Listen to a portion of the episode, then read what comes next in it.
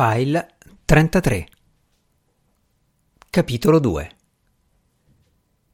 A 38 anni Gemma Imparati, vedova, ha un fisico ancora in ottimo stato. Come dicono a bassa voce alcuni clienti, sul mercato farebbe la sua porca figura, darebbe dei punti a parecchie che di anni ne hanno quasi la metà. Ma a lei, come con la ferramenta, di ritornare in ballo non gliene frega niente. L'amore l'ha conosciuto, per quello ha sposato l'Armando.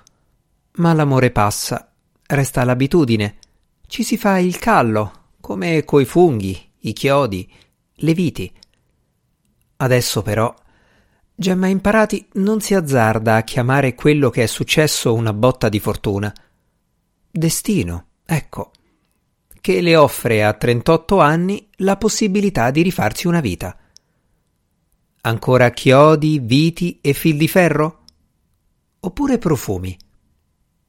Perché un vecchio sogno di Gemma Imparati è quello di mettere su una profumeria, sogno archiviato dal momento in cui aveva sposato una ferramenta già ben avviata.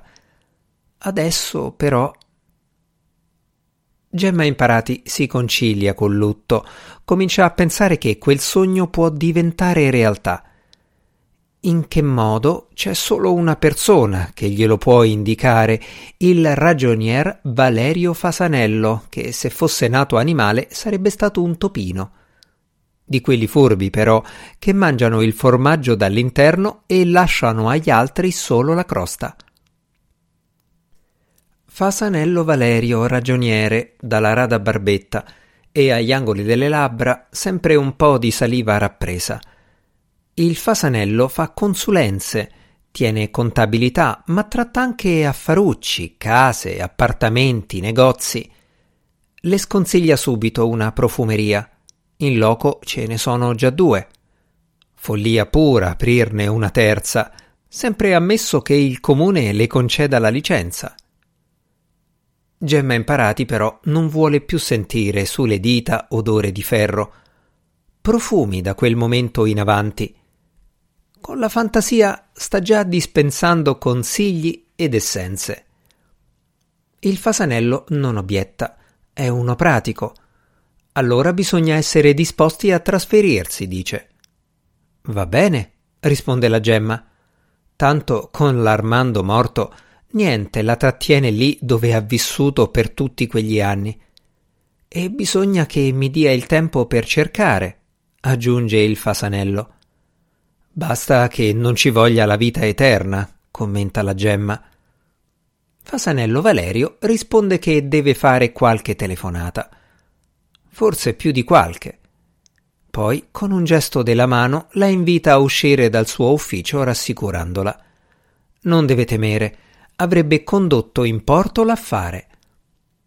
A volte è topo, ma a volte diventa cane e quando azzanna una caviglia non la molla tanto facilmente. È così che Gemma Imparati giunge infine a Bellano per la prima volta in vita sua.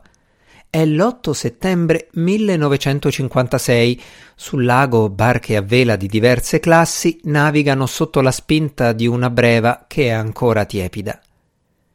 È solo per dare un'occhiata, dice Fasanello Valerio a Gemma Imparati prima di partire a bordo della sua Fiat 600 nel cui abitacolo domina un odore di plastica dovuto al simil pelle dei sedili. Una presa visione, sottolinea. Una presa visione, aveva detto il Fasanello inserendola prima, spiegando meglio poi tra una grattata e l'altra curva dopo curva. Voleva dire che il locale c'era, la possibilità della licenza pure, quindi se a Gemma Imparati andava bene, si poteva partire con le pratiche necessarie per mettere in vendita la ferramenta in modo da fare liquidità. Il negozio era di un frutta e verdura, proprietario sessantenne, nonno, due nipoti. S'era stufato di lavorare. Negozio d'angolo, aveva spiegato il fasanello mentre arrischiava la quarta sul rettilineo poco prima di entrare a Bellano, ben posizionato di fronte alla piazza, proprio davanti al molo della navigazione.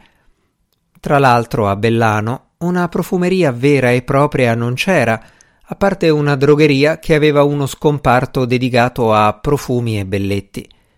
Ma, aveva aggiunto il ragioniere, aveva avuto modo di verificare che non era granché fornita. Gemma Imparati se ne innamora prima ancora di vedere il locale. Il sogno è a portata di mano. Le sembra di risentire il profumo di lago portato dalla breva e rivede gli occhi del fasanello che di tanto in tanto hanno scrutato le sue tette alte, piene, sode, che si alzano mercé il respiro largo quando entra in quel negozio.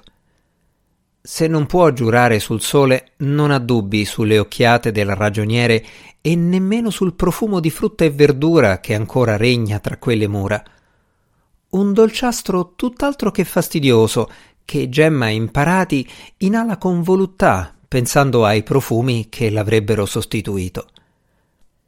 Tempo un mesetto, Fasanello Valerio chiude la vendita della ferramenta di colico e l'acquisto del frutta e verdura di Bellano.